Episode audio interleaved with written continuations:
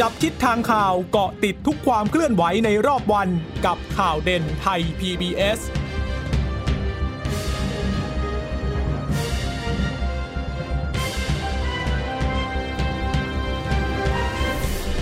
สวัสดีค่ะสวัสดีค่ะต้อนรับคุณผู้ฟังสู่ข่าวเด่นไทย พี บี เอส นะคะพบกันเป็นประจำทุกวันจันทร์ถึงศุกร์บ่ายๆแบบนี้ค่ะอัปเดตข้อมูลข่าวสารที่เกิดขึ้นตั้งแต่เช้าจนถึงช่วงบ่ายก่อนส่งต่อประเด็นไปยังข่าวข้ามมิติใหม่ทั่วไทยวันนี้กับดิฉันจีรัชตาเอี่ยมรัศมีและคุณพึ่งนภาคล่องพยาบาลเช่นเคยค่ะค่ะคุณผู้ฟังสามารถรับฟังข่าวเด่นไทย พี บี เอส ได้นะคะผ่านทาง Thai พี บี เอส Radio นะคะก็เข้าไปได้ที่เว็บไซต์นะคะหรือว่าจะทางแอปพลิเคชัน Thai พี บี เอส Podcast นะก็รับฟังได้เช่นกันนะคะซึ่งสถานีของเราข่าวเด่นไทย พี บี เอส นะคะก็ออกอากาศนะคะผ่านทางแล้วก็มีการเชื่อมโยงสัญญาณนะคะไปยังสถานีวิทยุอื่นๆที่อยู่ตามต่างจังหวัดด้วยนะคะก็ขอทักทายคุณผู้ฟังทุกท่านด้วยนะคะในวันนี้เชื่อว่าหลายคนเนี่ยโดยเฉพาะที่อยู่ในพื้นที่ต่างจังหวัดนะคะคงต้องติดตามคดีน้องชมพู่กันแน่นอนนะคะเพราะว่าเป็นคดีที่มีการพูดถึงกล่าวขวัญกันมากในช่วงหนึ่งร้อยสิบสี่วันที่ผ่านมาที่ในที่สุดแล้วเนี่ยตำรวจเนี่ยก็มีการสืบสวนสอบสวนก็ยังไม่สามารถที่จะตั้งข้อหากับใครได้นะคะค่ะก็แถลงเสร็จหรือยังยังยังใช่ไหมคะยังอยู่ระหว่างแถลงแต่ว่าเท่าที่สังเกตก็คือมีการไล่เรียงประเด็นกันมาตั้งแต่เริ่มจนตกจนจบคือดิฉันไม่ไม่แน่ใจว่านี่เป็นมิติใหม่ของการแถลงความคืบหน้าทางคดีหรือเปล่าเพราะว่าอย่างคราวที่แล้วเนี่ยคดีของคุณบอสใช่ไหมคะวรยุทธ์อยู่วิทยาเนี่ยก็เริ่มแถลงเนี่ยก็เริ่มตั้งแต่วันที่มีเหตุมีคดีเกิดขึ้นเลยรอบนี้ก็เหมือนกันแล้วก็มีการกล่าวถึงผลการชันสูตรด้วยว่าพบอะไรบ้างนะคะหลักฐานอะไรที่อยู่ในตัวบ้างแต่ว่าสุดท้ายก็เหมือนกับว่ายังไม่สามารถที่จะแจ้งข้อกล่าวหาใครได้ที่รู้ก็คือเอ่อน้องไม่ได้เสียชีวิตด้วยตัวเองนะคะแต่ว่ายังหาตัวคนที่กระทำผิดไม่ได้หาไม่ได้ว่าใครนำน้องขึ้นไปอยู่บนนั้นก็บอกน้องไม่ได้ขึ้นไปเองด้วยใช่ไหมคะบนยอดภูบริเวณหมู่บ้านกกอกนะค่ะก็คือตำรวจก็เชื่อว่าน้องชมพู่เนี่ยไม่ได้เดินขึ้นไปเองนะคะแต่ก็ไม่สามารถพูดพูดได้ว่านะคะใครที่เป็นต้องสงสัยหรือว่าใครเนี่ยไม่ต้องสงสัยนะคะแล้วก็บอกด้วยนะคะว่าถ้าเกิดว่ามันไม่มีพยานหลักฐานที่จะมัดตัวผู้ต้องหาคนนี้ได้เพียงพอก็เลยไม่สามารถที่จะตั้งข้อหาใครได้แต่เกิดว่ารู้ตัวแล้วมีพยานหลักฐานมัดแน่นแล้วนะคะก็จะตั้งข้อหาภาคขังแล้วก็กักขังหน่วงเหนี่ยวนะคะรวมไปถึงเคลื่อนย้ายซ่อนเร้นทำลายศพด้วยนะคะอันนี้ก็ยังมีการแถลงกันอยู่และแน่นอนว่าบุคคลที่เกี่ยวข้องนะคะกับคดีของน้องชมพู่ที่เสียชีวิตเนี่ยก็คงต้องติดตามกันนะคะทั้งที่บ้านที่จังหวัดมุกดาหารแล้วก็วันนี้ก็มีลุงพลป้าแตนเนี่ยก็เดินทางมารับฟังคดีด้วยตัวเองด้วยนะคะซึ่งลุงพลก็บอกว่าก็อยากที่จะมารับฟังคดีด้วยตัวเองนะคะเพราะว่าตนเนี่ยก็ตกเป็นผู้ต้องสงสัยมานานและแล้วก็ทำให้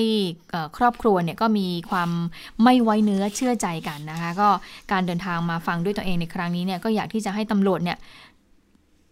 พูดให้ชัดเลยเรื่องของประเด็นข้อสงสัยตัดใครบ้างไม่ตัดใครบ้าง อ, อยากบอกให้ชัดเลยนะคะเพื่อที่ให้ครอบครัวเนี่ยกลับมาละกันก็คบพูดคล้ายๆกับคุณตาของน้องชมพู่เหมือนกันนะคะซึ่งวันนี้แน่นอนว่าเอ่อเขามีการแถลงข่าวที่รู้สึกสำนักงานตำรวจแห่งชาติใช่ไหมคะไม่ไม่ไม่ที่ไหนนะสโมสรตำรวจอ๋อใกล้ๆบ้านเรานี่เองผู้ผิดติดกับไทย พี บี เอส นี่เลยค่ะคุณผู้ฟังอ๋อก็บอกว่าเนี่ยอยู่ใกล้ๆนี่เองสโมสรตำรวจเนี่ยนะคะก็บอกว่าปรากฏว่าลุงพลป้าแตนนี่ก็เดินเดินทางมาก็แน่นอนว่าสื่อก็จับจ้องแล้วก็ต้องสัมภาษณ์ลุงพลป้าแตนกันไปฟังเสียงของลุงพลป้าแตนกันค่ะอันดับแรกก็ต้องถึงตำรวจเพราะตำรวจดูแลบ้านเมืองทหารดูแลประเทศชาติครับถามป้าแตนบ้างป้าแตนครับวันนี้เนี่ยเป็นยังไงบ้างอยากจะมาฟังเองจากปากว่ายังไงฮะค่ะอยากจะมาฟังว่าสิ่งที่ท่านจะพูดจะอะไรวันนี้คือจะเป็นยังไงคือเราอยากฟังอยากรู้แล้วก็อยากให้ท่านถ้าจะแถลงอะไรเนาะเราอยากหาความกระจ่างกับชีวิตครอบครัวเราและผู้ต้องสงสัยที่ที่เกิดขึ้นน่ะรายชื่อทุกคนน่ะในหมู่บ้านอยากให้ความกระจ่างกับกับเขากับเราคุณรวมๆกันหลายคนนั่นแหละอยากให้ท่านพูดก่อนที่จะทำอะไรแบบอย่างที่เราเราเดาเอาไว้นะอันนี้ก็คือจะหาความกระจ่างให้กับทุกคนแหละที่ผ่านมาป้าแตนกับลุงพลมองว่าชีวิตครอบครัวเหมือนถูกตราบาปหรือทำหรือทำกล่าวหามาตลอดนะคะก็น่าจะตลอดแล้วเนาะสำหรับบางคนนะสำหรับบางคนบางกลุ่มอะไรเงี้ยแต่ว่าสำหรับคนที่เขาให้กำลังใจเราแล้วก็ ก็อาจจะเข้าใจอะไรเงี้ยแต่ว่าส่วนที่เหลือที่ยังไม่เข้าใจเราเราก็อยากให้เจ้าที่แจงตรงนี้ด้วยจนถึงวันนี้หนึ่งร้อยสี่สิบสี่วันได้คุยกับแม่น้องชมพู่หรือยังก็ตั้งแต่วันที่คุณบอกนะตั้งแต่วันที่น้องเข้าค่ายเข้าอะไรเนี่ยก็ยังไม่ได้เคยคุยอืมวันนี้เนี่ยตำรวจจะแถลงเนี่ยอยากบอกอะไรแม่ชมพู่ไหมก็รอฟังเหมือนกันน้องคงจะรอฟังที่บ้าน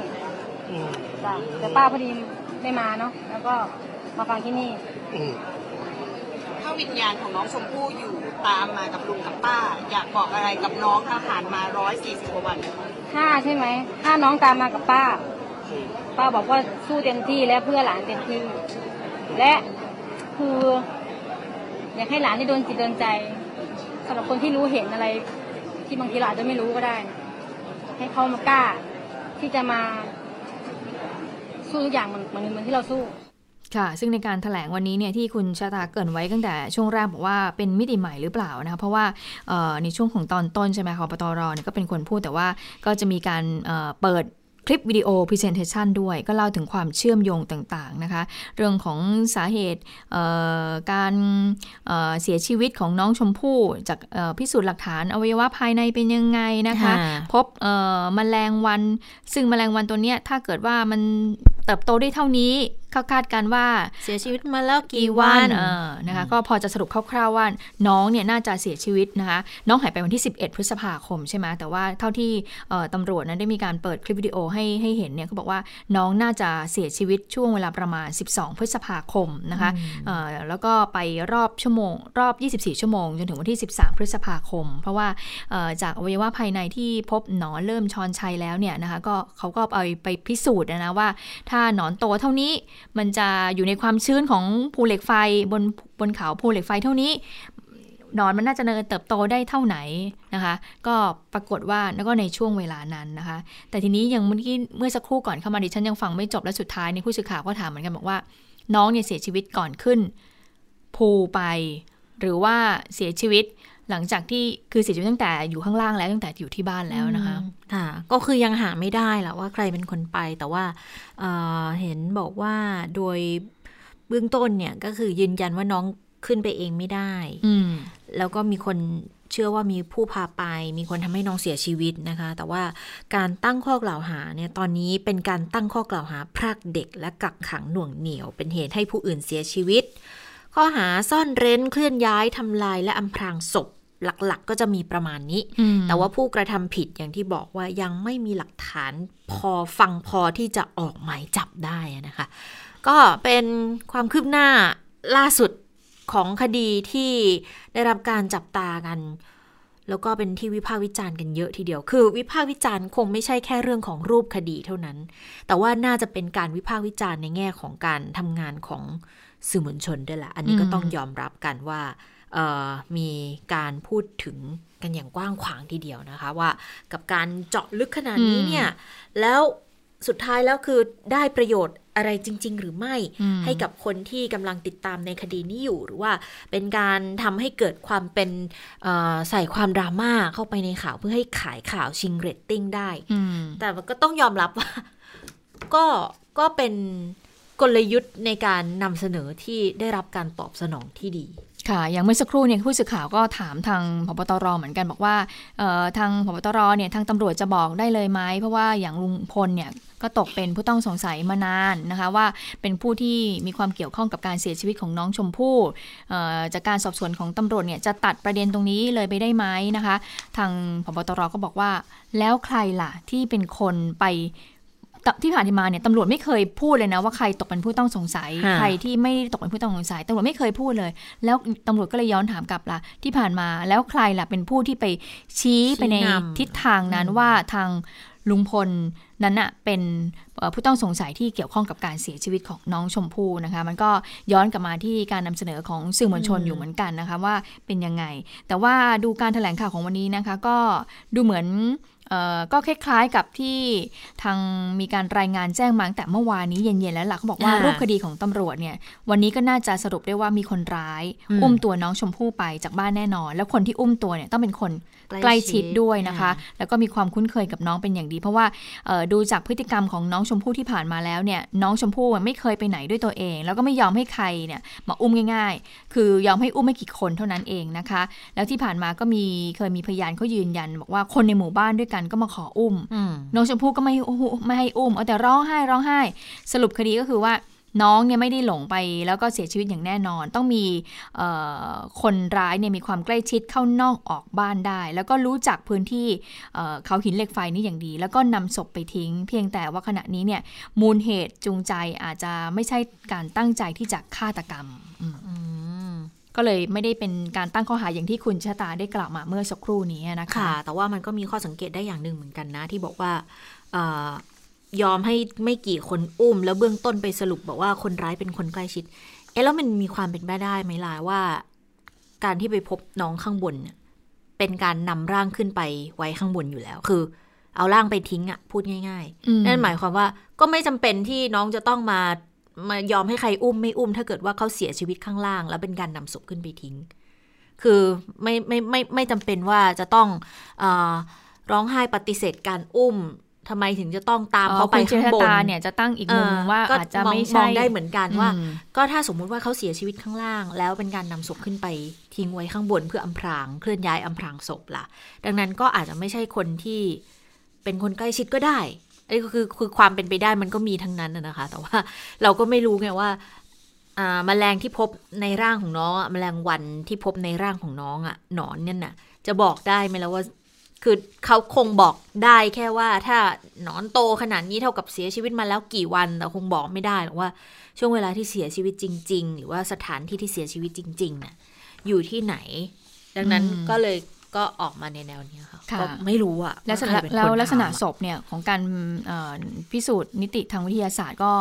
ไม่พบในเรื่องของการล่วงละเมิดทางเพศด้วยนะก็บอกว่ามันไม่สามารถที่จะตรวจสอบได้เพราะว่าอวัยวะภายในค่อนข้างที่จะเน่าแล้วนะคะอวัยวะภายในค่อนข้างที่จะถูกทำลายแล้วก็ค่อนข้างที่จะยากในการตรวจสอบอย่างนั้นนะคะโดยบอกว่าน่าจะเป็นการเสียใจเอ้ยน่าจะเป็นการเสียชีวิตจากการขาด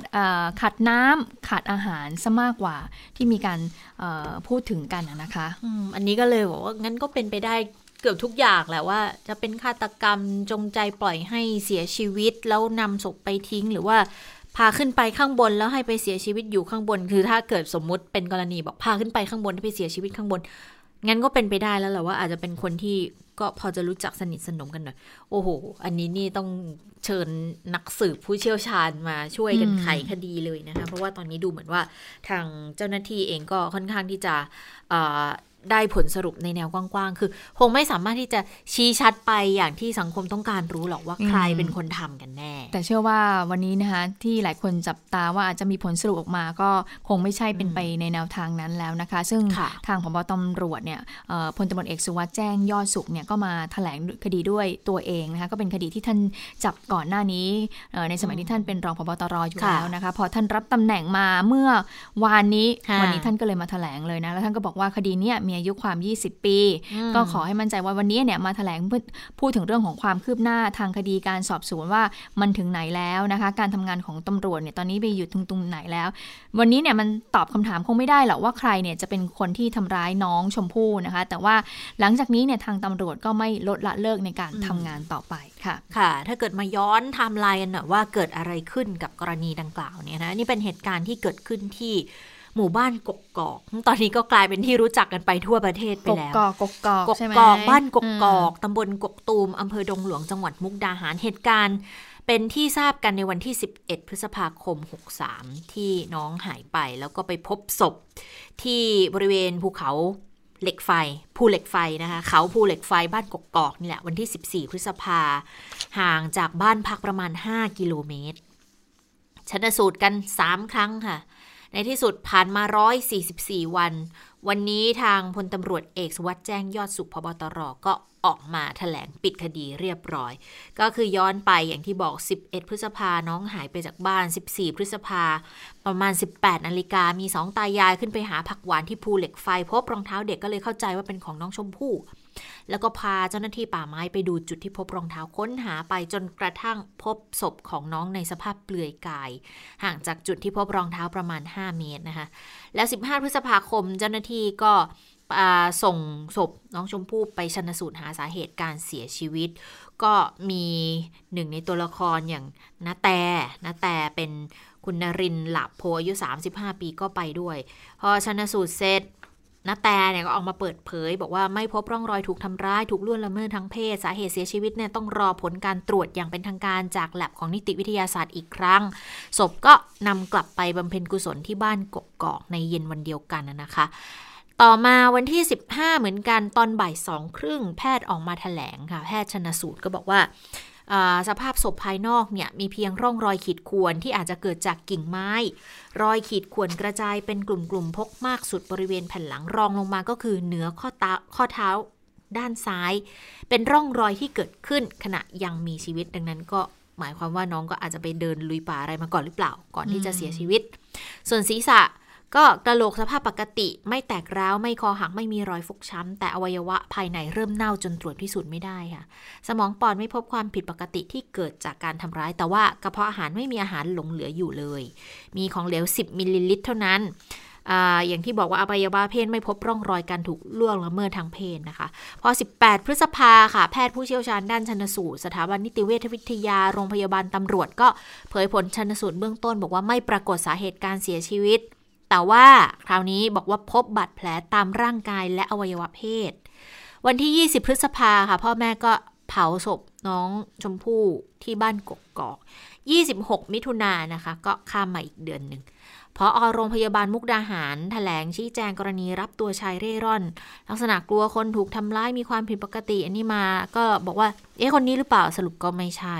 แล้ววันที่เจ็ดกรกฎาคมลุงพลก็ไปออกกับรายการดังนะคะเปิดใจเกี่ยวกับบอกว่าถูกสงสัยว่าเป็นผู้ลงมือฆ่าน้องชมพู่แต่ยืนยันบอกไม่ใช่ไม่ได้เป็นคนฆ่ารักเหมือนลูกตัวเอง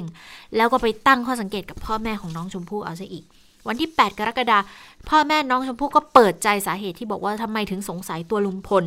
ก็บอกว่าพบพิรุธหลายประเด็นค่ะแต่ปรากฏว่าข้อมูลก็ไม่ตรงกันแต่ก็มั่นใจว่านายสดิ้งนายสดิ้งที่น่าจะเป็นคนเล่ร่อนใช่ไหมถ้าถ้าจำไม่ผิดบอกว่าไม่พูดโกหกเอ๊ะนายสดิ้งเป็นใครนะสดิ้งที่มีสาวไม่ใช่หรออ๋อคือตัวละครเยอะมากจนแล้วหลายวันจนดิฉันเริ่มงงไปแล้วว่ามีใครต่อใครกันบ้างนะฮะแล้วก็พอยี่สิบแปดกรกฎาคมค่ะตาของน้องชมพู่ก็เอาครอบครัวของพ่อแม่น้องชมพู่ลุงพลป้าแตนเนี่ยมาดื่มน้ำสาบานกันเลยที่วัดภูผาแอก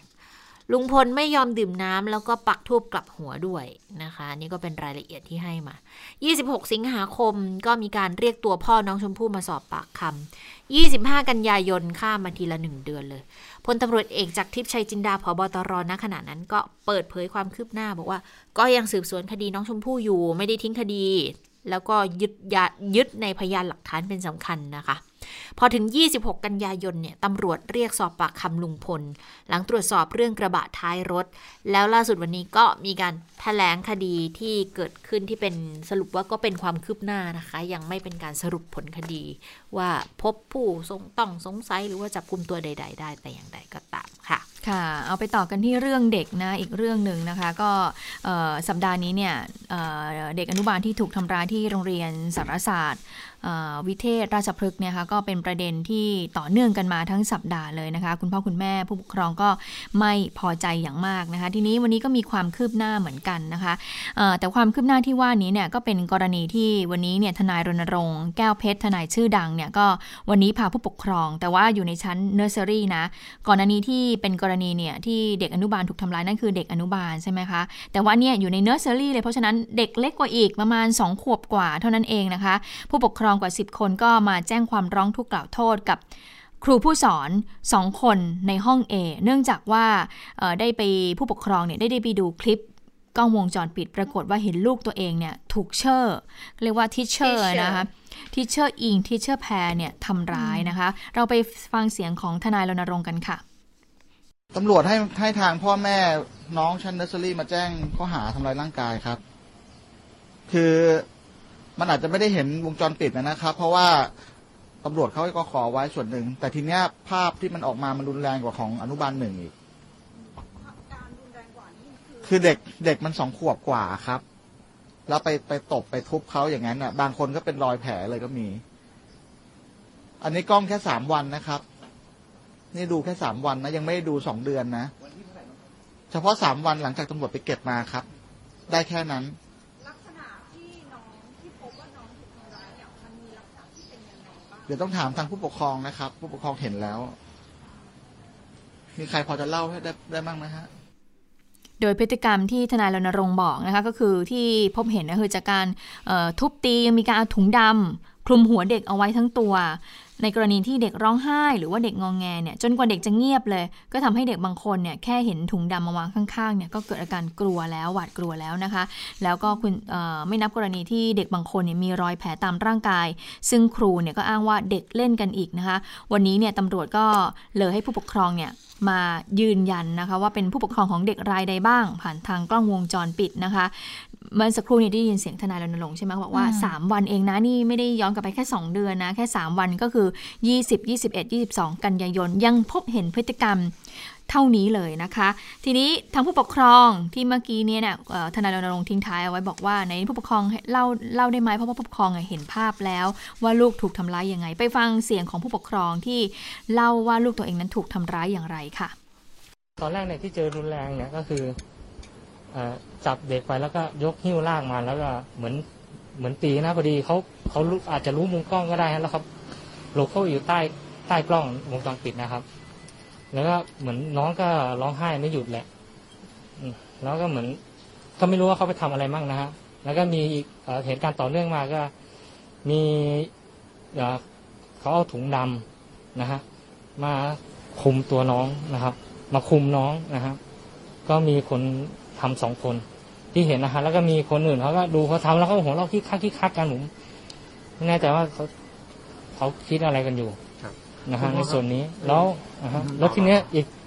จะมีอีกวันหนึ่งที่ตอนแรกที่คุยกันมาเขาบอกว่าวันนี้ไม่มีเรื่องอะไรนะแต่พอผมไปดูมันเป็นหลังเลิกเรียนนะครับน้องน้องโดนจับทุ่มลงพื้นทุ่มลงนั่งนะฮะพ่นกระแทกลงไปแล้วก็คุณครูก็ทำการล็อกคอน้องล็อกด้านหลังแล้วก็อีกมือข้างหนึ่งก็มากดกดที่หน้าคืออาจจะปิดปากหรือปิดจมูกน้องไงฮะนะฮะแล้วก็กดให้นอนลงกับพื้นเอาเข่าครับผมแล้วเข่าล็อกตัวไว้อีกต่างหากนะฮะตรงนี้นี่มันอันนี้เนสเซอรี่ใช่ไหมเนสเซอรี่ครับผมนะฮะนี่คือแค่ภาพของวันที่เราได้เห็นครับไม่รู้ว่าก่อนหน้านี้ครับครับนะวันที่ยี่สิบเอ็ดยี่สิบสองและยี่สิบสามครับนะที่ผ่านมานี่เองครับคุณพ่อน้องเคยได้บอกไหมคะว่ามันมันมีการกระทำอย่างเงี้ยที่ที่โรงเรียนเอ่อไม่ไม่มีเล่าครับก็ถามอยู่แต่ว่าคือเขาก็คงจะไม่ไม่ไม่รู้อะเนาะว่าว่าเป็นเป็นความรุนแรงหรืออะไรต่างๆเนี่ยฮะยังไม่รู้เรื่องอ่ะอ่าฮะยังอ่าน้องผู้ชายครับอ๋อครูครูผู้หญิงครับครูผู้หญิงครับพ่อจะบอกชื่อได้ไหมบอกชื่อไม่พ่อพ่อบอกไปเลยบอกได้เลยก็จะมีคนที่ชื่อชื่ออิงนะฮะคนที่ทำที่เหตุการณ์ที่ที่แบบรุนแรงมากๆนะฮะผมไม่แน่ใจว่านี่เขาเหมือนจะอาฆาตมาจากไหนนะฮะแล้วก็ส่วนอีกก่อนหน้านี้ก็มีคนชื่อแพรวนะฮะครับผมอืมคุณผู้ปกครองคุณพ่อคุณแม่ก็โหใจสลายเมื่อเห็นภาพอย่างนี้เลยเนาะครูเชอร์ครูแพรวนะคะตอนนี้ก็บอกว่าครูทั้งสองคนเนี่ยนะคะได้หายตัวไปจากโรงเรียนแล้วและไม่สามารถติดต่อได้ทางทนายรณรงค์ก็เลยบอกว่าต้องมาแจ้งความร้องทุกข์นะคะกล่าวโทษให้ทางตำรวจดำเนินคดีเกี่ยวกับการทำร้ายร่างกายและการทารุณกรรมเด็กตามกฎหมายแล้วก็ยังบอกอีกว่าพบกล้องวงจรปิดชั้นอนุบาลห้องที่ค่าเทอมถูกที่สุดก็คือห้องโปรแกรมภาษาอังกฤษ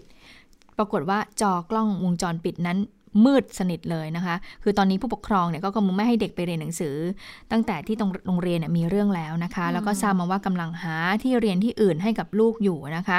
ส่วนตนเองเนี่ยก็จะเอาเบอร์ที่ติดต่อเกี่ยวกับจิตแพทย์ของสถาบันเนี่ยเกี่ยวกับเด็กให้ผู้ปกครองพาเด็กที่ถูกทำร้ายร่างกายเนี่ยพาไปหาเพราะว่าตอนนี้เด็กมีอาการหวาดกลัวแค่บอกว่าแค่พูดชื่อครูประจำชั้นเนี่ยเด็กก็หวาดกลัวตามๆกันไปแล้วนะคะ คือบอกยังสรุปไม่ได้ด้วยนะคดีนะคะเพราะว่าในคลิปเนี่ยคงมีรายละเอียดอีกเยอะเลยล่ะแต่ว่าที่ที่ร้ายที่สุดเนี่ยที่คุณทนายรณรงค์บอกนะก็คือเอาเด็กนั่งแล้วเอาถุงดำคลุมคือไม่คิดหรอว่าเด็กเขาจะหายใจไม่ออกหรือยังไงนะคะก็เลยบอกเนี่ย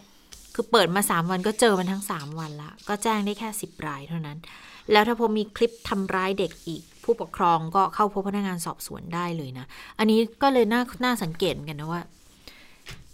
คงไม่ใช่แค่ห้องเรียนเดียวแล้วอะอาจจะต้องไปเขากำลังไล่ตรวจกันอยู่ใช่ไหมว่าเกิดอะไรชั้นอื่นๆด้วยแล้วคือผู้บริหารของสถานศึกษาแห่งนี้ไม่คิดจะทำอะไรเลยก่อนหน้านี้ไม่ไม่ไม่ได้ดูแลไม่ได้อะไรเลยเออมันน่าแปลกเหมือนกันนะว่าทำอะไรมีหลักฐานขนาดนี้แล้วอะทำไมก่อนหน้านี้ถึงถึงตรวจไม่เจอตรวจไม่พบว่ามีเหตุการณ์ในลักษณะนี้ขึ้นแล้วก็กลายเป็นทุกคนที่เกี่ยวข้องคนที่ควรจะเป็นคนดูแลเด็กปกป้องเด็กก็ไม่ไม่มีทีท่าไม่มีแนวโน้มว่าจะจะช่วยทำอะไรเลยคือกลายเป็นว่าช่วยกันทำร้ายร่างกายแทนที่จะมีการห้ามปรามหรือว่าพยายามที่จะปกป้องเด็กก็กลายเป็นเรื่องแบบนี้ก็คงโอ้เป็นพ่อเป็นแม่คงใจสลายเนาะเจอแบบนี้นะขนาดว่าเราไม่ได้เกี่ยวข้องอะไรด้วยเลยเห็นภาพแวบๆเรายังรู้สึกแบบโอ้ไม่ไหวนะทำไมทำอะไรกันขนาดนี้นะคือตอนแรกแค่มีชื่อแค่ครูจุ่มคนเดียวเนี่ยดิฉันก็แบบว่าเอออาจจะเป็นแค่เฉพาะบางคนเฉพาะคนหรือเปล่าเป็นรายไปนะที่อาจจะมีครูจุ๋มอาจจะมีความเครียดที่เกิดขึ้นแล้วอาจจะพอมาสอนหนังสือในโรงเรียนหรือว่ามาเจอเด็กๆมากๆแล้วก็ทำให้อยากจะระบายกับใช้อารมณ์รุนแรงเนี่ยระบายกับเด็กตรงนี้แต่พอมาเจอกับเหตุการณ์ที่มันมีหลายห้องนะอย่างเนอร์เซอรี่ก็เจอหลายๆห้องก็เจอนี่ชักเริ่มแปลกใจแล้วเอ๊ะทำไมเป็นค่านิยมของโรงเรียนหรือเปล่าคะบอกว่า คุยกันในกลุ่มครูหรือกลุ่มพี่เลี้ยงบอกว่าเขาคุยกันไหมเนี่ยทำนี้สิจะได้เอาเด็กอยู่มันจะได้ไม่ร้องไม่โวยวายอย่างเงี้ยหรออาจจะเป็นไปได้นะถ้าคือเขามีการพูดคุยกันในแล้วก็ทำให้มันไม่ได้พบแค่ห้องของครูจุ๋มห้องเดียวอะนี่น่ากังวลมากทีเดียวนะสำหรับผู้ปกครองที่จะให้น้องๆเนี่ยเรียนต่อตอนแรกดิฉันก็คิดอยู่นะโอ้คือถ้าถ้ามีถ้าเป็นแค่ห้องเดียวเนี่ยห้องอื่นก็คงจะแบบผู้ปกครองก็ไม่ต้องถึงขนาดนั้นแต่หูถ้ามาเจอเหตุการณ์อย่างนี้อีกมันก็ไม่ไหวนะจริงๆถ้าเกิดลูกฉันเรียนอยู่ที่เนี่ยก็ให้ย้ายโรงเรียนนะไม่ไหวนะมันไม่สามารถมั่นใจได้เลยอะว่าว่าลูกเราจะปลอดภัยในในมือของคนที่เรียกตัวเองว่าเป็นครูบาอาจารย์แบบนี้ไหมนะคะคือก็ต้องเข้าใจเด็กจริงๆนะเพราะเด็กสองขวบกว่าเนี่ยยังพูดอะไรสื่อสารอะไรไม่ค่อยได้เลยนะแล้วเขาไม่รู้หรอกว่านี่คือสิ่งที่ทำกับเขามันทำกับเขาแบบนี้ไม่ได้อ่ะฟ้องไม่ได้ด้วยฟ้องไม่เป็นด้วยมันแต่มันก็แสดงออกได้แค่แบบอากัปกิริยาที่แสดงถึงความกลัวตัวสั่นเห็นถุงแล้วไม่ไม่รู้สึกไม่ดีอะไรอย่างเงี้ยมันโอ้โหโอ้ยอ่ะค่ะทีนี้มาดูความคืบหน้าทางคดีว่าจะดำเนินการกับโรงเรียนยังไงได้บ้างนะวันนี้ทางตำรวจก็ลงพื้นที่ติดตามนะหลังจากที่ก่อนหน้านี้เนี่ยทางผู้ปกครองได้มีการรวมกลุ่มกันขอเข้าพบผู้บริหารโรงเรียนแล้วก็มีการยื่นข้อเรียกร้องให้กับทางโรงเรียนเนี่ยเปิดเผยข้อมูลต่างๆเพื่อให้เกิดความกระจ่างแก่ผู้ปกครองที่เกิดความกังวลเกี่ยวกับความปลอดภัยของบุตรหลานหลังจากที่มีคลิปเหตุการณ์ต่างๆเนี่ยออกมาอยู่ปรากฏเป็นข่าวนะคะโดยเหตุการณ์ดังกล่าวก็มีครูต่างชาติด้วยนะคะที่ก่อนหน้านี้ที่เป็นข่าวก็คือครูฟริสปินใช่ไหมคะที่มีความผิดรวมอยู่ในนั้นด้วยตำรวจก็บอกว่าจากการลงพื้นที่ตรวจสอบโรงเรียนสารศาสตร์บางบัวทองเนี่ยของทางตม.จังหวัดนนทบุรีและคณะก็พบว่ามีครูต่างชาติทั้งหมดเนี่ยหกสิบหกคนบุคลากรหนึ่งคนเป็นชาวฟิลิปปินส์สี่สิบเจ็ดคนตุรกีหนึ่งคนอินเดียห้าคนอิหร่านห้าคนอาร์เมเนียสองคนออสเตรเลียบังคลาเทศปากีสถานประเทศละหนึ่งคนส่วนบุคลากรเป็นชาวฟิลิปปินส์หนึ่งคนผลการตรวจสอบเอกสารครูต่างชาติโรงเรียนสารศาสตร์บางบัวทองนะคะทุกคนมีเอกสารถูกต้องครบค่ะแต่มีเพียงสองคนที่วีซ่าใกล้ถึงกำหนดต่ออายุแล้วนะคะก็ก็เลยแจ้งเตือนทางโรงเรียนให้รีบดำเนินการต่ออายุวีซ่าให้เรียบร้อยนอกจากนี้ทางเจ้าหน้าที่ชุดสืบสวนตม.จังหวัดนนทบุรีและหน่วยงานที่เกี่ยวข้องทั้งหมดนะคะก็เตรียมเดินทางเข้าตรวจสอบโรงเรียนสารศาสตร์วิเทศไซน้อยวิทยาคารก็เป็นอีกเครือหนึ่งเหมือนกันนะคะเป็นเครือของโรงเรียนสารศาสตร์ที่ เอ่อ อยู่ในพื้นที่จังหวัดนนทบุรีอืมก็คือตอนนี้หลายๆที่เขาพื้นที่โรงเรียนสารศาสตร์อื่นๆก็เริ่มมีความวิตกกังวลแล้วนะคะค่ะก็คือจริงๆก็ควรจะต้องตรวจสอบทั้งเครือด้วยหรือเปล่านะมีทั้งบางบัวทองทั้งไซน้อยด้วยนะคะอันนี้ก็ ต้องดูว่าสามารถเอาผิดในด้านไหนได้หรือเปล่าแต่ว่าก็ก็เชื่อว่าที่ทั้งเครือก็คงมีทั้งดีและไม่ดีปะปนกันนั่นแหละทั้งที่คุณภาพการเรียนการสอนการดูแลเด็กๆที่อาจจะย่อหย่อนไปบ้างหรือว่าทำได้ตามมาตรฐานก็คงจะมีเหมือนกันแต่ว่าจริงๆแล้วเนี่ยคือก็น่าจะตรวจไปทั้งระบบไปเลยก็ดีเหมือนกันนะเพื่อจะได้ให้เกิดความมั่นใจว่าเด็กๆเนี่ยได้รับการดูแลที่ดีนะคะเพราะว่าจริงๆแล้วก็เวลาไปดูในโลกออนไลน์เขาก็บอกว่าไม่ใช่แค่โรงเรียนที่ในเครือนี้หรอกเพราะว่าก็มีหลายๆโรงเรียนโรงเรียนรัฐเองก็มีหรือในบางกรณีก็อาจจะไม่ได้ทำร้ายอะไรกันขนาดนี้แล้วมีหลักฐานให้เห็นนะแต่ว่าก็มีเป็นการทำร้ายจิตใจอย่างเช่นพูดด้วยถ้อยคำไม่ดีเป็นการบูลลี่ด้วยคำพูดโดยที่คุณครูเองก็เป็นคนทำให้เกิดบาดแผลในใจเสียเองอะไรประมาณอย่างเงี้ยนะคะก็จริงๆก็ถ้าถ้ายกเครื่องในเรื่องของการดูแลเด็กๆได้ก็อาจจะเป็นเรื่องที่ดีเหมือนกันนะคะค่ะวันนี้ก็ไปต่อกันที่เรื่องของนักเรียนนักเรียนเด็กๆกันนะคะวันนี้นักเรียนมีความเคลื่อนไหวไปความเคลื่อนไหวนักเรียนโตขึ้นมาหน่อยที่สามารถที่จะเดินไปไหนเคลื่อนขบวนไปไหนมาไหนได้แล้วเรียกร้องอะไรได้แล้ว รู้แล้วว่าตัวเองมีสิทธิ์อะไรทำอะไรได้บ้างนะคะมีเรียกร้องในสิ่งที่ตัวเองต้องการได้แล้วนะคะนั่นก็คือกลุ่มที่เรียกตัวเองว่านักเรียนเลวนั่นเองเรียกร้องยังไงเรียกร้องให้รัฐมนตรีศึกษาธิการลาออกไปเลยนะก่อนหน้านี้ก็ก็เคยพบรัฐมนตรีแล้วนะแต่ยังไม่ได้มีข้อเรียกร้องนี้นะอ่าคราวที่แล้วเนี่ยเรียกร้องให้ปฏิรูปการศึกษาแต่เด็กก็บอกว่าก็ขีดเส้นให้ประมาณนี้นะดูซิทำได้ไหมพอถึงวันก็บอกว่าไม่ได้อย่างที่ต้องการไม่ได้อย่างที่เรียกร้องก็งั้นท่านก็ไปซะเถอะท่านยังทำให้ตามที่สัญญากับเด็กๆว่าไอ้ไม่ได้นะคะคือจริงๆรัฐมนตรีเนี่ยก็ออกมาพูดตั้งแต่เมื่อวานนี้แล้วว่าเด็กๆจะมาหาก็มาได้อยู่แล้วเดี๋ยวให้ตัวแทนไปรับเรื่องก็แล้วกันนะคะแล้วก็ยืนยันบอกว่าเรื่องของการปฏิรูปเนี่ยทำโดยตลอดแหละแต่ว่าบางอย่างก็ต้องต้องต้องใช้เวลานะคะตอนนี้ก็กำลังอยู่ระหว่างดำเนินการแน่ๆไม่ได้มีเรื่องไหนที่ไม่ได้ทำเลยนะแต่ว่าก็อยู่ระหว่างดำเนินการแต่เด็กๆเขาก็นัดหมายกันแล้วค่ะวันนี้ไม่ได้นัดหมายแบบธรรมดานะคราวนี้ไม่ได้ไปนัดแค่บอกว่าไปปักหลักกันนะเพราะว่าคราวนี้เนี่ยมีรถแห่เลยนะคะเออเขาเริ่มต้นจากที่โรงเรียนสามเสนกันก่อนนะคะแล้วก็แห่ไปห้าโรงเรียนด้วยกันก่อนที่จะไปปิดท้ายที่กระทรวงศึกษาธิการเพื่อไปไล่คุณณัฐพลทีพสุวรรณรัฐมนตรีว่าการกระทรวงศึกษาธิการค่ะก็ตั้งแต่เที่ยงเลยผู้สื่อข่าวก็ไปปักหลักกันละเพราะว่าที่เขานัดหมายกันเขานัดหมายตอนบ่ายที่รั้วโรงเรียนสามเสนวิทยาลัยค่ะตรงนี้เป็นจุดแรกของรถขบวนแห่เลยตามกำหนด สิบสามนาฬิกา นเขาจะเริ่มแห่กันออกไปก็มีตำรวจมีเจ้าหน้าที่ความมั่นคงในเครื่องแบบนอกเครื่องแบบไปติดตามดูเฝ้าสังเกตการณ์กันทั่วบริเวณเลยนะคะค่ะอ่าทีนี้ก็บอกว่าก็บอกว่าบรรยากาศเนี่ยก็คือเมื่อกลุ่มนักเรียนเลวเนี่ยมาถึงใช่ไหมคะนักเรียนที่อยู่ภายในเนี่ยก็ออกมาหน้ารั้วโรงเรียนนะคะมาต้อนรับพร้อมกับชูสามนิ้วรอขบวนรถมาถึงนะคะก็ท่ามกลางคณาจารย์ที่มาร่วมติดตามสถานการณ์ด้วยนะคะทางนี้เมื่อกลุ่มนักเรียนเลวมาถึงเนี่ยก็มีการหยุดปราศัยสักเล็กน้อยนะคะแล้วก็มีการยื่นหนังสือเพื่อยุติการลงโทษนักเรียนด้วยวิธีที่รุนแรงแล้วก็เป็นการทำร้ายร่างกายนักเรียนนะคะอันนี้ก็คือจุดแรกที่สามเสนวิทยาลัยก่อนที่จะเคลื่อนไปยังจุดสองก็คือโรงเรียนเตรียมอุดมศึกษานะคะในช่วงเวลาบ่ายสองโมงจุดที่สามก็คือโรงเรียนเซนต์โยเซฟคอนแวนต์นะคะบ่ายสองโมงครึ่งจุดที่สี่เทพศิรินค่ะแล้วก็จุดที่ห้าราชบพิตรและเมื่อจุดสุดท้ายค่ะก็คือกระทรวงศึกษาธิการช่วงเวลาเย็นๆนี่แหละนะคะหลังจากที่จุดนี้จะมีคนเยอะหน่อยมาร่วมกับกลุ่มนักเรียนเลวนะคะเพราะว่าหลังเลิกเรียนพอดีหลังเลิกเรียนพอดีค่ะก็จะมีการเรียกร้องให้รัฐมนตรีเนี่ยจัดการกับปัญหาโรงเรียนที่ไม่ปลอดภัยนะคะหากทำไม่ได้ก็จะมีการกิจกรรมไล่รัฐมนตรีเป็นลำดับต่อไปจากนั้นนักเรียนก็ร่วมกันผูกโพขาวที่รั้วโรงเรียนนะคะอ่ะนี่ก็เป็นกิจกรรมที่เกิดขึ้นนะคะที่ไล่รัฐมนตรีว่าการกระทรวงศึกษาธิการก็กำลังดำเนินอยู่เนาะตอนนี้ก็อยู่ระหว่างการเคลื่อนขบวนเพราะว่าตามกำหนดเขาเนี่ย สิบห้านาฬิกาสามสิบนาที นาทีเขาจะไปที่จุดที่สี่คือโรงเรียนเทพศิรินนะคะตอนนี้ก็ไม่แน่ใจว่าไปถึงหรือยังนะเดี๋ยวเดี๋ยวรอเช็คข่าวกับทางผู้สื่อข่าวก่อนเพราะว่าก็ของเราก็มีทีมผู้สื่อข่าวน่าจะเป็นคุณภัทราพรใช่ไหมคะใช่ค่ะคุณภัทราพรตันงามก็เกาะติดอยู่นะเกาะติดอยู่อ่าตอนนี้ก็รู้สึกว่าจะไปถึง หน้าโรงเรียนเตรียมอุดมศึกษาที่ส่งมาตอนบ่ายสามคุณวิภาปิ่นแก้วด้วยส่งมาตอนบ่ายสามนะคะก็มีบรรยากาศอยู่ที่หน้าเตรียมแต่ว่าเลทนิดนึงเพราะจากกำหนดเดิมเนี่ยจะต้องถึงเตรียมประมาณบ่ายสองแต่ว่านี่ตอนนี้เนี่ยบ่ายสามครึ่งละก็คงยังอยู่ที่เตรียมอุดมอยู่นะคะ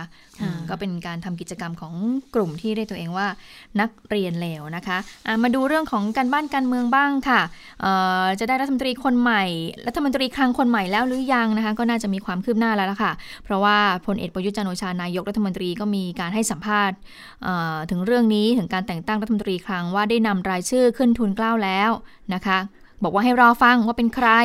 ขณะที่รองนายกรัฐมนตรีและรัฐมนตรีว่าการกระทรวงพลังงานคุณสุพัฒน์พงษ์พันมีเชานะคะก็กล่าวถึงกระแสข่าวว่านายกเนี่ยนำรายชื่อ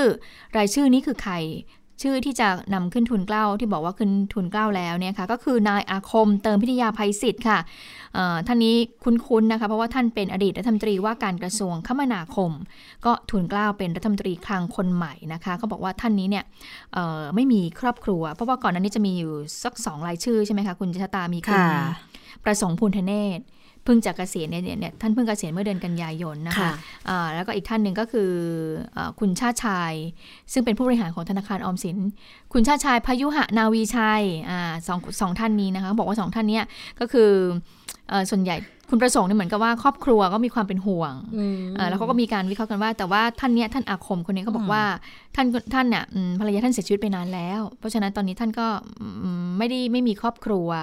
เกี่ยวกันด้วยหรอแบบว่าไม่ได้มีครอบครัวแบบว่าเออมาคอยคล่องตัวอย่างนี้ใช่ไหมจะคล่องตัวคล่องตัวในการปฏิบัติหน้าที่ด้วยหรือเปล่าก็ก็เป็นอดีตรัฐมนตรีด้วยนี่ใช่ไหมคะก็ต้องมีความรู้ความเข้าใจในการทำหน้าที่ในตำแหน่งรัฐมนตรีแหละเพียงแต่ท่านจบเศรษฐศาสตร์ด้วยจบเศรษฐศาสตร์มาก็น่าจะมีความคล่องความรู้ความสามารถที่จะทำในด้านนี้ได้นะคะแต่ว่าก็เขาก็พยายามไปสอบถามกับคุณสุพัฒนพงษ์พันมีชาวแหละในฐานะที่เป็นหัวหน้าทีมเศรษฐกิจด้วยใช่ไหมคุณสุพัฒน์พงษ์ไม่ได้เป็นหัวหน้าทีมเศรษฐกิจนายกเป็นแต่ว่าเป็นเหมือนเป็นที่ปรึกษาคนสนิทด้วยก็พยายามไปแซะไปถามยังไม่รู้ปรากฏรู้แค่ว่านำรายชื่อขึ้นทุนเกล้าแล้วเดี๋ยวรอฟังกันแล้วกันนะคะว่าจะเป็นใครนะคะค่ะมาดูเรื่องกรณีที่ศาลฎีกาแผนกคดีเลือกตั้งก็เพิกถอนคำร้องของกกต.ที่ให้ใบส้มนะคะผู้สมัครอดีตผู้สมัครสสพรรคเพื่อไทยเขตแปดจังหวัดเชียงใหม่คือคุณสุรพลเกียรติชัยยากรนะคะวันนี้ก็มีความคืบหน้าที่คุณสุรพลเขายื่นคำร้องต่อกกต.บอกว่าขอให้ทบทวนการให้ใบส้มและคืนสิทธิ์การเป็นสสให้กับตนเองนะหลังจากที่ศาลฎีกาเนี่ยมีคำพิพากษายกฟ้องในคดีที่กกตเนี่ยขอให้ศาลพิจารณาสั่งเพิกถอนสิทธิสมัครและให้นายสุรพลชดใช้ค่าเสียหายในการจัดการเลือกตั้งใหม่โดยคุณสุรพลก็บอกว่าการที่ศาลมีคำพิพากษาดังกล่าวแสดงว่าสิ่งที่กกตปฏิบัติกับตนเนี่ยถือว่าขาดความเที่ยงธรรมและยุติธรรมที่กกตอ้างถึงรัฐธรรมนูญมาตราสองร้อยยี่สิบห้าว่าการวินิจฉัยของกกตนั้นเป็นที่สุดแล้วก็บอกด้วยว่าอย่าลืมว่าในบทบัญญัติดังกล่าวกำหนดว่าการวินิจฉัยของกกต.ต้องสุจริตและเที่ยงธรรมนะคะอันนี้ก็เป็นสิ่งที่คุณสุรพลนั้นพูดมานะคะก็มีการอ้างก็มีการอ้างถึงนะคะการทำหน้าที่ของกกต.นะคะขณะที่ทางทนายความของคุณสุรพลก็บอกว่าการที่กกต.เนี่ยอ้างรัฐธรรมนูญมาตราสองร้อยยี่สิบห้าว่าคำวินิจฉัยของกกต.เนี่ยเป็นที่สุดและก็คงจะทำอะไรไม่ได้นั้นจริงๆมันไม่ใช่เพราะการจะอ้างเช่นนั้นได้เนี่ยการพิจารณาของกกตก็ต้องเป็นไปตามหลักกฎหมายแต่ในกรณีนี้ศาลได้มีคำพิพากษาในประเด็นข้อกฎหมายว่าการดำเนินการสืบสวนไต่สวนก่อนให้ใบส้มก็ไม่ได้เป็นไปตามระเบียบว่าด้วยการสืบสวนไต่สวนของกกตเองและกกตชุดนี้ก็เก่งมากจะวินิจฉัยใบส้มก็ไม่อ่านสำนวนทั้งที่ตามระเบียบกำหนดว่าก่อนที่จะมีคำวินิจฉัยเนี่ยต้องศึกษาสำนวน สามถึงเจ็ด วันก่อนนะแต่เมื่อกกตเนี่ยได้รับสำนวนมามีการเปิดเผยเวลาด้วยเวลา สิบนาฬิกา นของวันที่ยี่สิบสามเมษายนก็ประชุมเรื่องนี้ในเวลา สิบห้านาฬิกา นจากที่เริ่มประชุมเมื่อเวลา สิบสามนาฬิกาสามสิบนาที นก็คือห่างกันเพียงประมาณชั่วโมงกว่าเท่านั้นเองนะคะรายงานก็รายงานจากที่ประชุมก็บ่งชี้เลยว่ากกตเนี่ยไม่อ่านสำนวนแต่ไปเชื่อคำบอกเล่าของกกตเชียงใหม่ที่ขึ้นเครื่องมาชี้แจงและเมื่อพิจารณาเสร็จก็รีบลงมติเลยคือไม่ได้ศึกษาไม่ได้มีการมีการพูดคุยหารือที่มีการกำหนดไว้ที่บอกว่าจะต้องมีการให้เวลา สามถึงเจ็ด วันตรงนี้นะคะถึงขนาดที่กกตบางท่านก็ไม่ได้เขียนชื่อของนายสุรพลลงในใบลงมติด้วยซ้ำเลยนะคะก็ถือว่าเป็นการ ประหารชีวิตนักการเมืองเออใช้คำพูดนี้เลยนะบอกว่าความจริงถ้าเกิดว่าจะประหารชีวิตนักการเมืองสักคนเนี่ยทนายความก็บอกว่าก็ควรจะอ่านสำนวนสักหน่อยไหมสามถึงห้าวันเจ็ดวันเนี่ยควรจะควรจะทำไหมอันนี้ก็เป็นความคืบหน้าที่เกิดขึ้นนะคะค่ะแต่ว่าก็ไม่รู้เหมือนกันว่าสิบห้าวันเสร็จแล้วแล้วจะยังไงต่อนะคะก็อาจจะต้องทวงคืนความเป็นธรรมผ่านทางกระบวนการศาลหรือเปล่าจะเป็นอย่างนั้นหรือเปล่านะคะก็น่ะใช่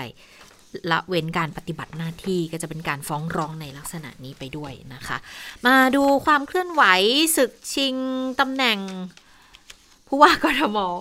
จริงๆก็ยังนะคือเราเลือกตั้งท้องถิ่นก็บอกแต่ว่าต้องต้องรอเลือกตั้งท้องถิ่นก่อนรออบจ.ก่อนนะคะแต่ว่าอบจ.เนี่ยก็เห็นบอกว่าสักสักธันวาเนี่ยถ้าถ้าเร็วที่สุดอ่ะก็อาจจะมีความเป็นไปได้เพราะว่ามหาไทยตอนนี้ก็เตรียมเตรียมความพร้อมกันแล้วอยู่เหมือนกันแต่ทีนี้เนี่ยที่ต้องต้องจับตากันที่ผู้ว่ากทม.เนี่ยเพราะว่าหลังจากที่ความเคลื่อนไหวของทางพรรคเพื่อไทย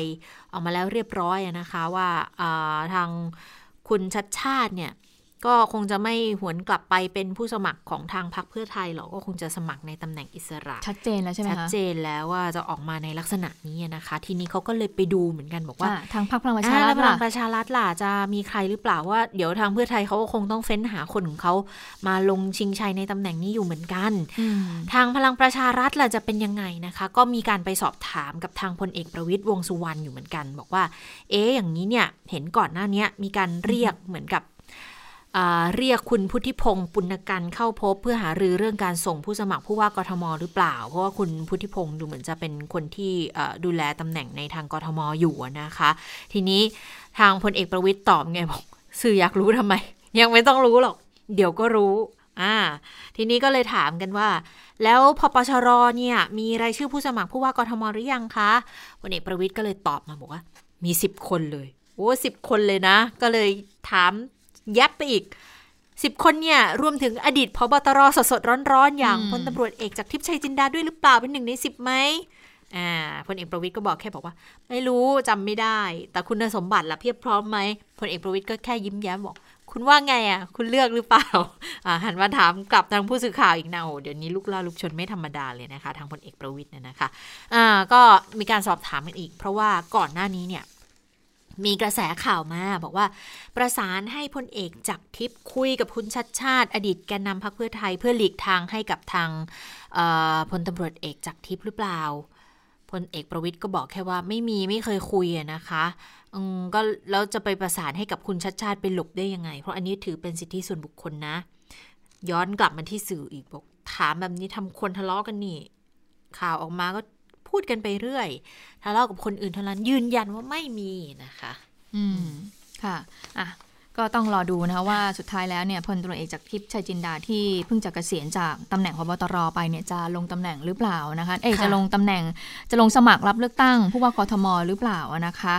ดูแล้วเป็นสนามที่น่าติดตามทีเดียวเนาะน่าสนุกทีเดียวอืมนะคะอ่ะมาดูเรื่องของโควิด สิบเก้า กันค่ะวันนี้ทางกระทรวงสาธารณสุขก็มีการแถลงนะคะเป็นประจำทุกวันจันทร์วันพุธวันศุกร์นะวันนี้มีข้อมูลน่าสนใจค่ะเขาบอกว่าวันนี้คุณหมอธนรักษ์ผลิภัทรรองที่ดีกรมควบคุมโรคก็พูดถึงภาพรวมกันก่อนนะนะแล้วก็พูดบอกว่าตอนนี้ทั้งโลกเลยนะมีผู้ป่วยสามสิบสี่ล้านคนแล้วยังไม่มีแนวโน้มว่าจะดีขึ้นเลยยังคงอยู่ในระดับสูงอยู่นะคะแล้วคุณหมอก็บอกว่าตัวเลขที่เปิดเผยในปัจจุบันเนี่ยนักวิชาการก็คาดว่าน่าจะต่ำกว่าตัวเลขจริงด้วยนะคือมันอาจจะมีมากกว่าสามสิบสี่ล้านคนเช่นเดียวกันก็คือในส่วนของประเทศไทยค่ะปัจจุบันที่เรารายงานกันอยู่ในระบบเนี่ยตอนนี้คือ สามพันห้าร้อยเจ็ดสิบห้าคนใช่ไหมคะแต่ว่าจากการประเมินของทีมนักวิชาการเนี่ยก็มีการคาดการณ์ประมาณสถานการณ์ว่าประเทศไทยน่าจะมีผู้ป่วยมากกว่านี้โดยน่าจะอยู่ที่ประมาณ หกพันกว่าคนค่ะสองเท่าเลยนะคะ หกพันกว่าคนนี้คุณหมอธนรักษ์พูดแล้วนะคะเพราะว่าก่อนหน้านี้เนี่ยคุณหมอเนี่ยไม่ค่อยจะสอทอแถลงเองวันนี้คุณหมอพูดเองเลยนะคะเราไม่มีไม่ใช่นักวิชาการวงนอกที่ติดตามติดตามสถานการณ์การแพร่ระบาดโควิด สิบเก้า อย่างใกล้ชิดด้วยแต่ว่าเป็นวงในที่คุณหมอเนี่ยออกมาพูดด้วยตัวเองเลยนะคะก็จริงๆคือก็เป็นเป็นสิ่งที่มีการตั้งข้อสังเกตกันอยู่แล้วแหละว่าตัวเลขที่มีรายงานในระบบจริงๆก็อาจจะเป็นตัวเลขที่ต่ำกว่าการประเมินกันไว้แต่ถือว่าสองเท่าก็ก็ไม่ได้น่าวิตกสักเท่าไหร่นะเพราะว่าอย่างที่เราคุยกันตั้งแต่ นานแล้วใช่ไหมตั้งแต่บอกว่าเจอคุณดีเจขึ้นมายังหาไม่เจอเลยค่ะว่าว่าหมายเลขศูนย์ที่ทำให้คุณดีเจติดเนี่ยเป็นใครแล้วยังมีน้องพม่าอีกใช่ไหมที่กลับไปบ้านแล้วไปเจอก็ยังหาไม่เจอเลยว่าน้องติดมาจากไหนนะคะก็เลยกลายเป็นที่มานี่แหละก็มีการประเมินกันบอกว่าเนี่ยหกพันกว่าคนดังนั้นยังไงคะวางใจไม่ได้นะคือคือคุณให้ผู้ชมให้คุณผู้ชมคิดเลยว่าถ้าออกจากบ้านคุณก็ไม่ปลอดภัยแล้วเพราะว่ามีตัวเลขของทางสาธารณสุขมาเหมือนกันนี่เมื่อวานบอกคนไทยกาดตกกันแบบตกแหลกเลยนะใช่จากที่ใส่หน้ากากอนามัยเนี่ยประมาณเดือนพฤษภาคมร้อยละเก้าสิบเนี่ยแต่ว่าปัจจุบันเนี่ยเหลือละแค่ร้อยละหกสิบเองนะอันนี้น้อยมากถือว่าน้อยมากน้อยมากนะคะถ้าเกิดว่าไม่ระมัดระวังตัวเองไม่ล้างมือบ่อยๆแล้วก็ไม่ใส่หน้ากากอนามัยอย่างนี้นะคะเป็นสิ่งที่น่าเป็นห่วงอย่างยิ่งทีนี้วันนี้คุณหมอธนารักษ์พูดถึงสถานการณ์เมียนมาด้วยนะคะคุณหมอบอกว่าก็สถานการณ์ที่เมียนมาที่พบตัวเลขแต่ละวันเนี่ยสูงขึ้นสูงขึ้นหลักพันเนี่ยก็เป็นตัวกดดันสำคัญเหมือนกันนะสำหรับประเทศไทยว่าจะมีการระบาดเข้ามาหรือไม่ไปฟังเสียงของคุณหมอธนรักษ์ผลิพัฒน์กันค่ะจากตะวันตกสุดของพม่าตอนนี้โรคมันค่อยๆคืบคลานมาทางตะวันออกมากขึ้นเรื่อยๆนะครับตอนนี้เมืองที่มีการแพร่ระบาดและมีจำนวนผู้ป่วยมากที่สุดต่อวันเนี่ยไม่ใช่ในรัฐยะไข่อีกต่อไปอีกต่อไปแล้วนะครับอีกจริงขยับมาทางตะวันออกก็คือมีการแพร่ระบาดที่เมืองย่างกุ้งเนี่ยรุนแรงที่สุดเนี่ยมาสักระยะหนึ่งแล้วนะครับแล้วก็หลังจากนั้นก็เริ่มมีเมืองอื่นๆนะครับเริ่มเจอผู้ป่วยปะปลายแล้วรวมทั้งนะครับที่มอนนะครับซึ่งมีชายแดนบางส่วนติดกับประเทศไทยนะครับแล้วก็อีกอีกสองรัฐนะครับขยินแล้วก็อีกรัฐหนึ่งนะครับซึ่งถึงแม้ว่าจะเจอผู้ป่วยไม่มากนักนะครับรัฐละสิบคนบ้างสองคนบ้างสามคนบ้างนะครับแต่ก็แต่ก็เริ่มที่จะให้เห็นนะครับว่าการแพร่ระบาดของโรคเริ่มใกล้ชายแดนไทยเข้ามาทุกทีนะครับเพราะฉะนั้นเนี่ยเรื่องของการกวดขันผู้ที่เดินทางเข้าเมืองผิดกฎหมายนะครับให้มีน้อยที่สุดเท่าที่จะทำได้นะครับเป็นเรื่องที่มีความสำคัญมากนะครับที่ที่ทุกฝ่ายนะครับไม่เพียงแต่ภาครัฐนะครับแต่ภาคเอกชนภาคประชาสังคมนะครับรวมทั้งประชาชนทุกคนเนี่ยสามารถช่วยกันสอดส่องได้นะครับถ้าหากมีการพบผู้เข้าเมืองผิดกฎหมายก็อยากให้ช่วยกันช่วยกันเป็นหูเป็นตานะครับให้กับทางภาครัฐด้วยนะครับที่ฉันจำไม่ได้วันนี้อ่านข่าวมาเขาบอกว่าไม่แน่ใจที่ตากหรือที่จังหวัดไหนแต่ว่าติดชายแดนกับเมียนมาเขาบอกว่าพบคนเมียนมาเนี่ยลักลอบเข้ามาสองคนแล้วคนไทยก็แจ้งเบาะแสให้กับทางเจ้าหน้าที่รัฐนะคะก็ถือว่าก็ต้องช่วยกันนะคะในการที่จะเป็นหูเป็นตาให้กับทางภาครัฐด้วยทีนี้มีอีกอันนึงที่คุณหมอพูดได้น่าสนใจบอกว่าคุณหมอบอกว่าอยากจะให้แยกก่อนนะว่าการระบาดกับการพบผู้ป่วยรายใหม่นั้นแตกต่างกันแตกต่างกันยังไงนะคะคือคุณหมอบอกว่าเราสามารถพบผู้ป่วยรายใหม่ได้ไม่ใช่เรื่องที่เกินความคาดหมายเลยและไม่ใช่เรื่องที่ต้องตื่นตระหนกแต่ว่าจะทำอย่างไรในการที่พบผู้ป่วยรายใหม่ไม่นำไปสู่การระบาดระลอกใหม่นั่นเองนะคะซึ่งเป็นเรื่องสำคัญมากที่ฝ่ายสาธารณสุขเนี่ยก็มีการเตรียมแผนการรองรับเอาไว้จนถึงวันนี้แล้วนะคะอย่างไรก็ตามถ้ามีการระบาดในระลอกสองไม่ได้มีหลักฐานชัดว่าจะรุนแรงกว่ารอบแรกเสมอไปการจะรุนแรงหรือว่าไม่รุนแรงนั้นไม่ได้ขึ้นอยู่กับธรรมชาติแต่ขึ้นอยู่กับมาตรการควบคุมป้องกันโรคแล้วก็ความร่วมมือของประชาชนหากสวมหน้ากากอนามัยหน้ากากผ้าออกไปในพื้นที่ชุมชนก็จะช่วยลดการระบาดได้มากค่ะค่ะอันนี้ก็ย้ำกันถึงความสำคัญเลยนะเพราะว่าดิฉันคิดว่าส่วนหนึ่งที่ทำให้ทางกระทรวงเนี่ยออกมาแถลงถึงตัวเลขประมาณการครั้งนี้เนี่ยน่าจะมีส่วนสำคัญมาจากการสำรวจแล้วพบว่ากาดตกกันเยอะก็คือใส่หน้ากากอนามัยกันลดลงมาเหลือเพียงแค่เกือบครึ่งเท่านั้นเองนะคะดังนั้นก็ถ้าจะมีการระบาดขึ้นมาเนี่ยอันนี้เป็นสิ่งที่ค่อนข้างจะน่ากังวลเหมือนกันหรือว่าเป็นการบอกไว้ก่อนเพราะเผื่อว่าจะมีการระบาดรอบสองจะได้จะมาอยู่แล้วอย่างนี้เหรอจะได้บอกว่าอ่าพร้อมนะจ๊ะส่งสัญญาณแล้วนะจ๊ะให้เตรียมการไว้คือยังไงก็ตามแหละทางที่ดีก็คือคือป้องกันตัวเองไว้ดีที่สุดอะค่ะสวมหน้ากากผ้าหน้ากากอนามัยคือดิฉันก็ยอมรับนะว่าช่วงหลังๆเนี่ยก็ก็มีแบบไม่ได้สวมอยู่ตลอดเวลากันบ้างแต่ถ้าเวลาเราไปที่สาธารณะที่ไรก็จะต้องไม่ลืมนะในการที่ใส่หน้ากากตลอดค่ะเมื่อพูดถึงโควิด สิบเก้า นี่เลยต้องไปที่คุณสวรักษ์เลยตอนนี้น่าสนใจมากเลยเพราะว่าผู้นำสหรัฐติดโควิด สิบเก้า แล้วนะคะค่ะสวัสดีคุณผู้ฟังสวัสดีทั้งสองท่านดิฉันเสียงซีเรียสขนาดนั้นล่ะคะดิฉันออกเสียงตื่นเต้นนะคุณสวรักษ์ คือดิฉันบอกว่าเออต้องไม่ให้เสียทีไงประเทศเขาเป็นผู้นำอันดับหนึ่งเพราะฉะนั้นผู้นำก็ต้องเป็นด้วยจะได้อินเทรนด์อย่างเงี้ยเหรอใช่คือพอมีข่าวว่าผู้นำสหรัฐติดเนี่ยดูไม่ค่อยประหลาดใจกันเท่าไหร่ไงคะเพราะว่าด้วยพฤติกรรมของทรัมป์ตลอดเวลาที่ผ่านมาที่ปรามาสว่าโควิด สิบเก้า ไม่ได้ร้ายแรงไม่ประหลาดใจแต่อาจจะมีอีกอารมณ์นึงไหมว่าอืมเป็นยังไงล่ะเออ นะคะก็ในที่สุดก็ติดจนได้อย่างที่บอกก็ไม่ได้ประหลาดใจอะไรมากมายเพราะว่าทรัมป์เนี่ยก็พูดตลอดคือไม่ค่อยให้ความสำคัญกับการใส่หน้ากากอนามัยเพิ่งจะมายอมใส่ต่อหน้าสาธารณชนเมื่อเมื่อไม่นานมานี้นี่เองนะคะก็เอาสรุปเป็นว่าติดแล้วแน่นอนนะคะทั้งตัวของโดนัลด์ทรัมป์นะคะแล้วก็เมลาเนียทรัมป์สตรีหมายเลขหนึ่งคือก่อนหน้านี้ทั้งคู่เริ่มกักตัวกันไปแล้วก่อนหน้านี้เพราะว่าผู้ช่วยซึ่งเป็นที่ปรึกษาที่เขาบอกว่าคนนี้อยู่ใกล้ชิดทั้งคู่มากแล้วก็ใช้เวลาอยู่ด้วยกันค่อนข้างเยอะคือเธอชื่อว่า Hope ที่แปลว่าความหวังนะ Hope Hicks นะคะ Hicks อายุสามสิบเอ็ดปีแล้วเป็นผู้หญิงสวยมากอ๋อเป็นผู้หญิงเหรอเป็นผู้หญิงเป็นนางแบบคือเคยทำงานให้กับอีวานกาทรัมป์ลูกสาวแล้วลูกสาวก็เหมือนกับเป็นคนที่ชักชวนให้เข้ามาตอนแรกนึกว่าผู้ชายร่วมงานกับกับพ่อนะคะก็คือหลักๆทำหน้าที่คล้ายๆกับดูแลเรื่องของการสื่อสารอะไรอย่างเงี้ยนะคะแต่คือไปร่วมประชันดีเบตด้วยในวันนั้นนั่งเครื่องบิน Air Force วันไปลำเดียวกันเครื่องบินที่ยังใหญ่ไปใช่ไหมคะเคยนั่งเฮลิคอปเตอร์ลำเดียวกับทรัมป์ดังนั้นก็มีความใกล้ชิดพื้นที่ค่อนข้างที่จะคงมีการสื่อสารกันค่อนข้างจะแต่ว่ารายงานข่าวเนี่ยไม่ได้ฟันธงนะคะว่าทรัมป์เนี่ยติดติดโควิด สิบเก้า มาจากผู้ช่วยคนนี้แต่แต่แค่บอกว่าเออมันมันมีความสัมพันธ์กันอย่างไรเพราะว่าหลังจากคนนี้ติดทรัมป์ก็เลยต้องไปตรวจใช่ไหมใช่แล้วก็เริ่มกักบริเวณเลยแล้วพอกักบริเวณไปสักพักนึงก็มีการแถลงข่าวออกมาว่าติดเชื้อแล้วนะแล้วทำคำถามคือก่อนหรือหลังดีเบตกับโจไบเดนเออใช่ใช่น่าเป็นห่วงคุณลุงไบเดนนะห่วงทุกคนที่อยู่บนเวทีวันนั้นทุกคนด้วยนะทุกคนอายุเกินเจ็ดสิบหมดนะไบเดนอายุมากที่สุดเจ็ดสิบเจ็ดปีทรัมป์เนี่ยเจ็ดสิบสี่ส่วนพิธีกรดิฉันจำไม่ได้เจ็ดสิบสองหรือเจ็ดสิบสามแต่ที่จำได้คือทุกคนเจ็ดสิบขึ้นทั้งนั้นก็เดี๋ยวต้องรอลุ้นกันนะคะแล้ววันนั้นอย่าลืมนะไม่ใส่หน้ากากและอยู่ด้วยกันชั่วโมงครึ่งบนเวทีแล้วก็ตัดบทอยู่ตลอดเวลาในสถานที่ปิดเออทีนี้เขาระยะห่างเขาเท่าไหร่โพเดียมเขาอยู่ห่างกันเท่าไหร่แต่มันอยู่ในสถานที่ปิดไงอย่าลืมว่าพอเป็นสถานที่ปิดแล้วมันไม่มีการระบายอากาศที่ดีพอแล้วก็ใช้เสียงดังกันด้วยอะไรอย่างเงี้ยมีการพูดคุยกันนี่ต้องเอาใจช่วยคุณคุณลุงคุณปู่ไบเดนสงสัยนี่น่าห่วงคุณไบเดนก็คงจะต้องไปตรวจแล้วล่ะใช่ใช่สงสัยคนนี้ตอนนี้คงจะหนาวๆร้อนๆเหมือนกันเนาะจะต้องกักบริเวณแล้วก็ไปรีบไปตรวจเนื่องจากว่าจะไม่มีการเลือกตั้งกันจริงๆต้องไม่มีเดี๋ยวก่อนไม่ไม่ไม่ถึงขั้นนั้นอันนี้นะคะเขาบอกว่าตอนนี้ยังคือดิฉันก็ไปสัมภาษณ์อาจารย์วิบูลย์พงศ์นะคะซึ่งเป็นผู้เชี่ยวชาญด้านการเมืองสหรัฐอาจารย์ก็บอกว่าตอนนี้ยังเร็วเกินไปนะที่จะพูดไปไกลถึงขั้นนั้นคือหนึ่งเบื้องต้นเขาต้องดูก่อนว่าทรัมป์เนี่ยอาการหนักมากน้อยแค่ไหนก็คือมีหลายคนที่ป่วยแล้วอาการไม่เป็นอะไรเลยนะคะหรืออาจจะหนักแบบบริสจอนสันนายกรัฐมนตรีของอังกฤษก็ได้หนึ่งดูก่อนรุนแรงแค่ไหนแล้วต้องรักษาตัวนานแค่ไหน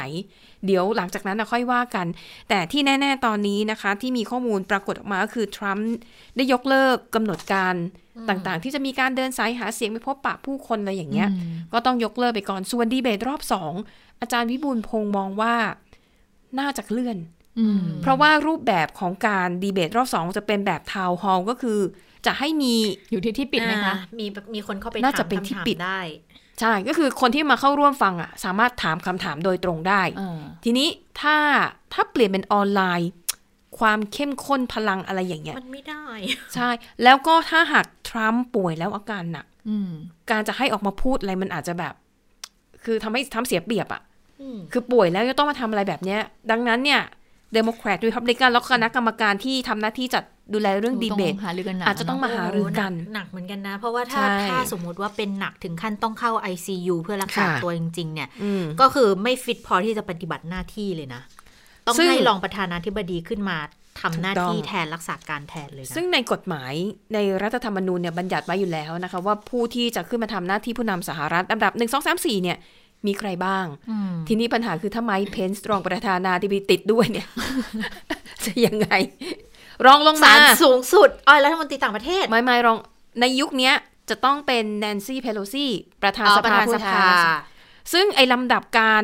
ทำตำแหน่งผู้นำประเทศเนี่ยหลายท่านคุณผู้ฟังหลายท่านอาจจะงงแต่อาจจะอธิบายให้ฟังว่า เวลาที่เขาจะเลือกลำดับการดำรงตำแหน่งเนี่ยเขาจะมีการถกเถียงกันที่นี้ลำดับเนี่ยมันจะขึ้นอยู่กับภาวะทางการเมืองในเวลานั้นเช่นถ้ามีการหารือกันแล้วอีกฝ่ายหนึ่งว่าฉันไม่ชอบขี้หน้าคนเนี้ยที่อยู่ในตำแหน่งเนี้ยฉันไม่ให้ตำแหน่งฉันไม่ให้คนนี้เป็นคนรักษาการใช่แต่ยึดจากตำแหน่งอ่าอ่านะคะดังนั้นไอการลำดับเนี่ยมันมีการอภิปรายกันถึงสามรอบมันมีกฎหมายถึงสามฉบับอันนี้คือฉบับล่าสุดอ๋อเพราะว่าตอนตอนบารักโอบามาจำได้ว่าจะเป็นรัฐมนตรีต่างประเทศคือหนึ่งหนึ่งโอบามาเสร็จสองก็คือจะเป็นรองประธานาธิบดีอ่าแล้วก็จะมีรัฐมนตรีต่างประเทศแล้วตอนนั้นเป็นฮิลลารีใช่หรือเปล่าฮิลลารีใช่ใช่ถ้าเป็นโอบามาใช่โอบามามีฮิลลารีใช่แต่ไอ้ตำแหน่งพวกนี้จะบอกว่าสลับได้มันปรับเปลี่ยนได้แต่รู้สึกอันดับที่สองเนี่ยยังไงก็คือคือต้องเป็นรองประธานาธิบดีทีนี้ถามว่าแล้วไมค์เพนจะติดไปด้วยไหมแล้วไมค์เพนเนี่ยกำลังจะมีขึ้นดีเบตเจ็ดตุลาคมนี้ก็ต้องก็ต้องรอดูกันต่อไปนะคะอ่าแล้วก็มีรายงานนะว่าต่างชาติเขาว่ายังไงบ้างอะหลายๆประเทศตอนนี้ผู้นำต่างชาติออกมาอวยพรไม่ใช่ขอผ่านคุณผู้ฟังขอให้หายใช่ไหมเออไม่ใช่คือให้กำลังใจใช่ใช่อวยพรนั่นแหละได้อวยพรให้หายให้หายเร็วอวยพรให้หายเร็วๆอวยพรให้หายเร็วๆถูกต้องไม่แต่เดี๋ยวเลือกตั้งอะคือเลื่อนไม่ได้ใช่ไหมตามกฎหมายตามกฎหมายตามรัฐธรรมนูญคือเลื่อนไม่ได้นะต้องวันที่สองสัปดาห์ที่สองของอันนั้นก็ไม่เกี่ยวไงคือประชาชนก็ลงคะแนนตามปกติแต่ปัญหาก็คือว่าถ้ารู้ผลแล้วยังป่วยอยู่หรือมีอันเป็นไปอันนั้นอันนั้นอีกสเต็ปต้องมาว่ากันอีกชุดใหญ่เลยโอ้ยสนุกไหมตอนนี้ผู้นำสาระก็คงต้องเขาเลือกเวลาที่ดีที่สุดแล้วแหละนะคะเขาเลือกเวลาติดได้จังหวะดีมากเลยนะอ้อเสียดายหมดเวลาแล้วนะคะสำหรับข่าวเด่นไทย พี บี เอส ตามกันต่อไงในข่าวก็ตามกันต่อใช่ข่าวมิติใหม่ทั่วไทยคุณสวรรค์ก็นำเสนอกันต่อวันนี้เราทั้งสามคนลาไปก่อนสวัสดีค่ะสวัสดีค่ะสวัสดีค่ะ